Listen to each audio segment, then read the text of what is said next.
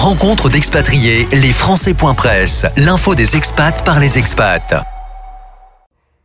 Maïlis de Keringal, bonjour. Bonjour.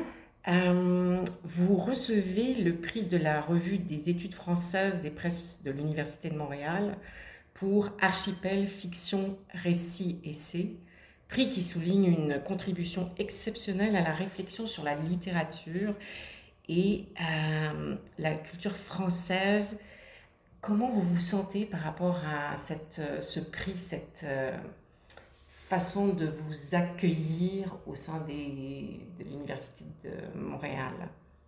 Bah, Je le prends quand même comme, un, une reconnaissance importante, hein, comme un, dire même comme un honneur, ça me touche. En fait, ce qui me touche beaucoup, c'est le, prix lui-même qui demande, euh, qui, qui, passe par un livre en fait. Hein. C'est-à-dire que euh, c'est un prix qui a ceci d'original que pour l'auteur qui est primé, euh, propose un inédit, et c'est à travers cet inédit que l'on que l'on le, récompense, enfin qu'il est primé, et, et cet inédit regarde évidemment vers, vers, toute son œuvre. Mais ça passe quand même par quelque chose qui est euh, produit, écrit, donné par euh, l'auteur primé. Donc en fait, le prix s'incarne vraiment euh, dans un livre. Et ça, je trouve que c'est ça, je trouve que c'est important. Alors, c'est pas forcément original dans la mesure où on voit bien en France, il y a toujours un prix et un livre. Mais là, c'est un c'est pas c'est un livre qui n'existait pas. Enfin oui, qui, qui, a été fait pour la, la revue des études françaises. C'est parce que j'ai su que j'allais avoir ce prix qu'on a commencé à travailler et euh, un archipel est né de cette, euh, à la fois de, de l'annonce de cette récompense et du travail qu'elle qui, induisait en fait. Alors, euh, vous arrivez euh, dans une lignée fantastique. Gaston Miron, Asana euh, Asia Djebar, Hélène Dorion, Édouard, Édouard Glissant, Édouard Glissant, Amadou Kourouma, qui est le premier à avoir reçu le prix, et puis Édouard Glissant, bien sûr. C'est fou. Oui, oui, c'est très belle. Euh, c'est de très beaux auteurs, c'est quelque chose d'assez, impressionnant. Euh, certains, d'ailleurs, auteurs, je les connaissais pas trop. Je connaissais euh, évidemment Marie-Claire Blais ou, Gaston Miron, et, puis des auteurs qui, qui sont aussi. enfin, comme, comme Édouard Glissant, que, j'ai, que, j'ai, lu. Et ce qui, ce qui est intéressant pour moi, c'est que c'est aussi des œuvres tout ce qui, euh, qui, qui, qui, regarde vers le, roman, mais aussi beaucoup vers la poésie. Hein. C'est-à-dire que c'est aussi des poètes. Et donc c'est pas simplement euh, un, une façon de, d'écrire de la littérature, mais on voit qu'il y a aussi dans cette liste une espèce de diversité. Ça plaide pour une forme de multiplicité des langues et des formes littéraires. Et ça, je trouve que c'est intéressant. Justement, archipel, comment c'est construit cet archipel qui, euh, a plusieurs euh, unités qui rentrent dans un paysage complexe. Ah.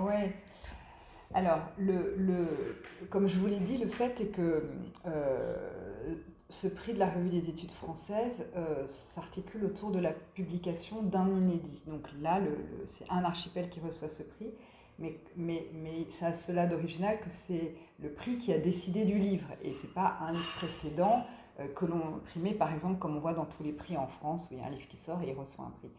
Là c'est un peu différent. Euh, et, euh, et c'est la première fois que en fait ça, ça, se passait comme ça pour moi. Donc en fait moi j'ai écrit un inédit qui est une longue novella qui s'appelle Rouge.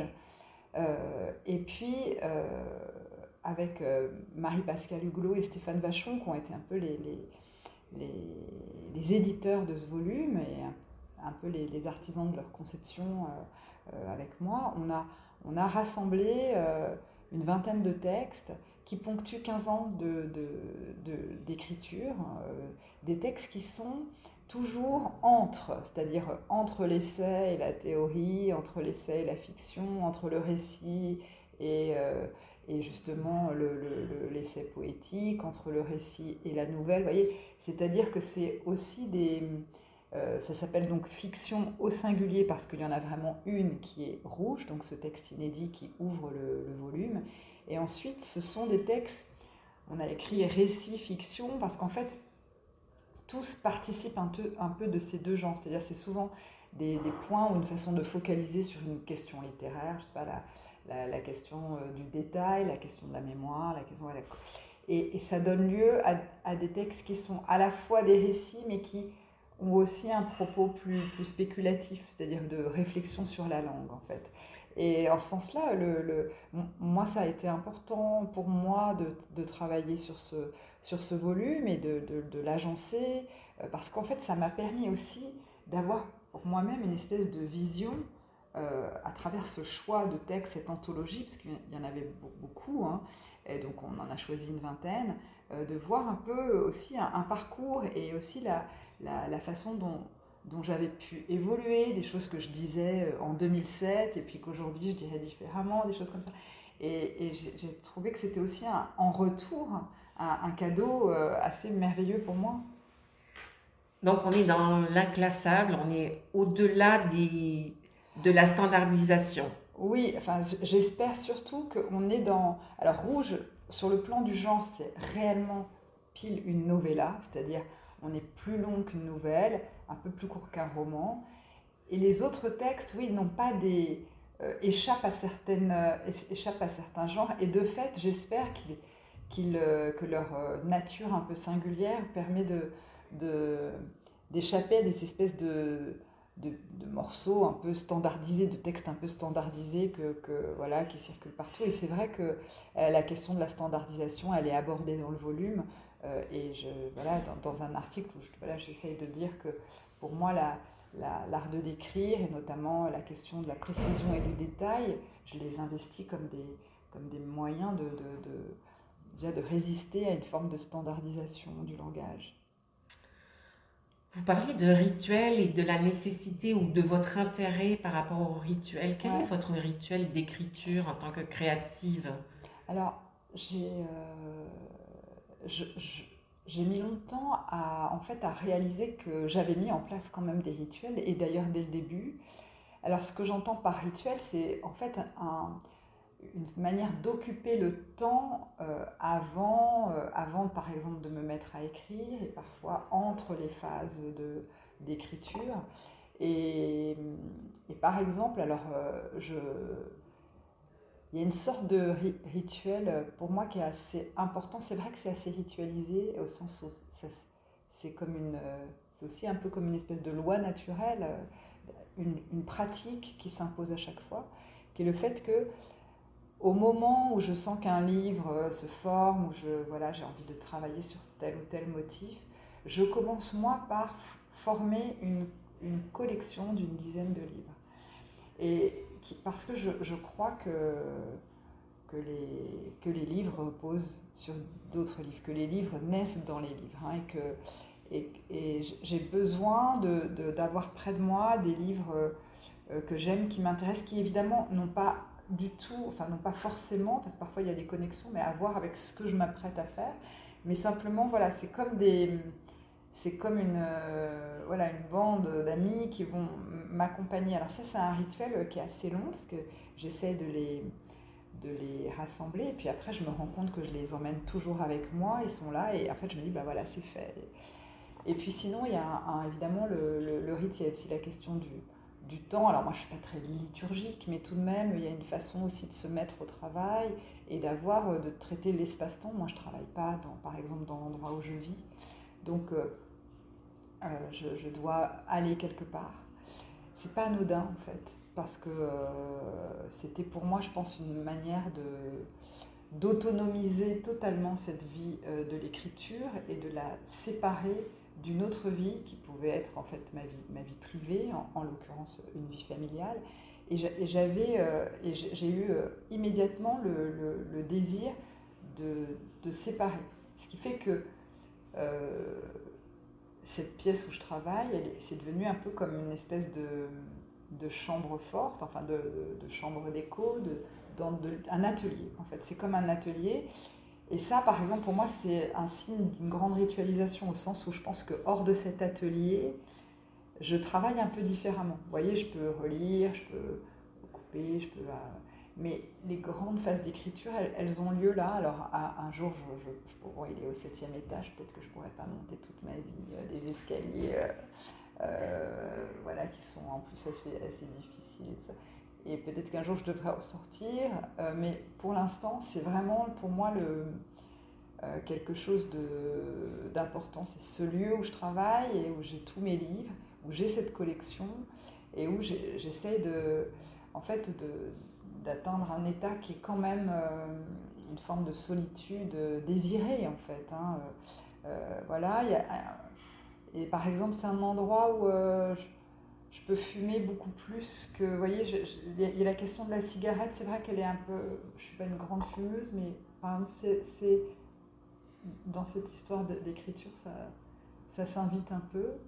le, fait par exemple d'écouter un peu de musique parfois avant, de me mettre au travail, il y a une musique dont je sens que ça, son rythme ou euh, qu'elle m'évoque, vous voyez, lance quelque chose euh, qui peut être un peu, un peu fort, mais, mais sinon, euh, voilà, après, il y a des choses plus plastiques, je me dis souvent, je peux ouvrir mon ordinateur partout, dans tous les endroits, mais dans cette pièce, c'est un peu différent. Voilà. Pour revenir à une thématique de lesfrançais.presse sur l'expatriation, la vie à l'étranger, euh, j'aimerais aborder votre, un de vos anciens euh, ouvrages, Canoë, euh, qui est paru ici en 2021. pardon. vous abordez des thématiques où ça fait écho à votre, votre expérience aux États-Unis. Mm, mm. Parlez-nous de Mustang.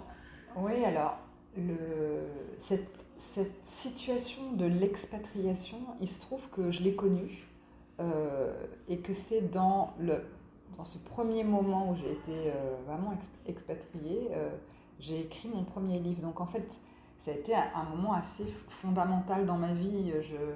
Je ne m'attendais pas du tout à faire ça dans cette période. Et je crois que c'est,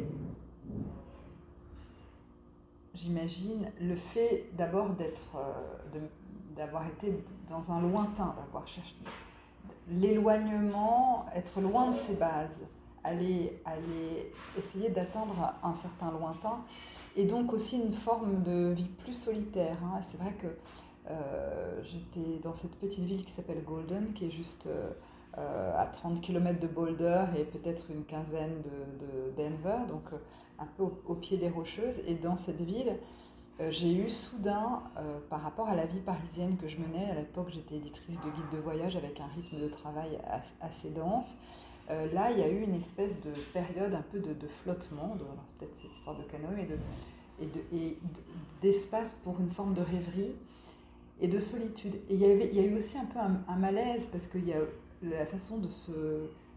votre, vie peut vous manquer quand même, je sais pas, le café, les amis, etc.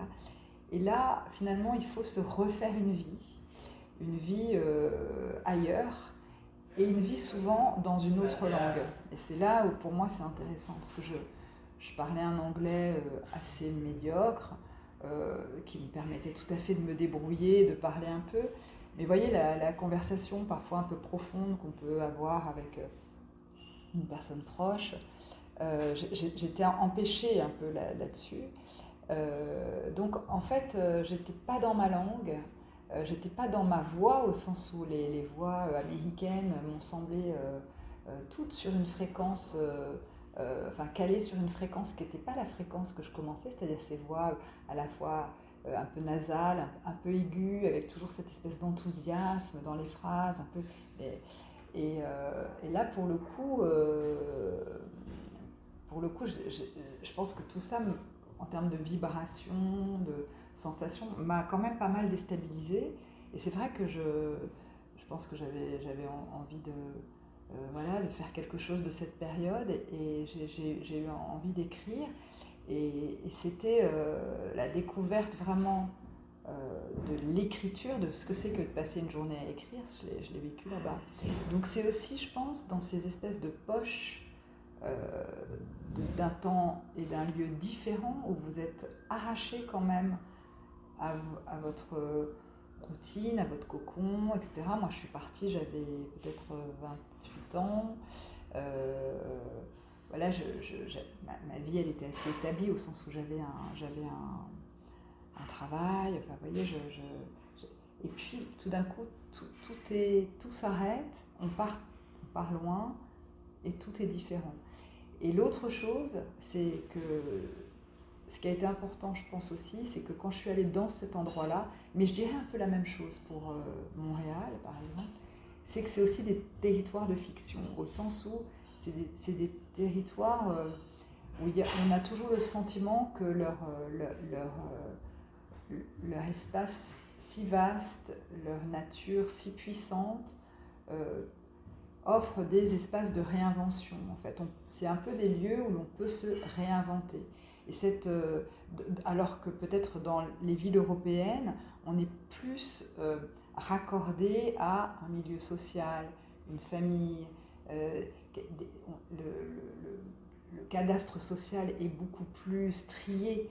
Ici, je pense, tout cas, le fait d'être euh, sur le continent américain, que ce soit aux États-Unis ou au Canada, fait toujours cet aspect-là, l'aspect d'un l'effet d'un espèce d'appel d'air et où il y aurait de la réinvention possible, hein, où il y aurait de et, je pense que c'est à la fois lié au fait que moi ce sont des, lieux, des pays que j'ai connus d'abord par la fiction, par les romans, par les films, mais que aussi en y allant, euh, j'ai éprouvé ce, sentiment, voilà, qu'on peut, peut relancer les dés de sa vie, voilà. Merci beaucoup. Merci à vous.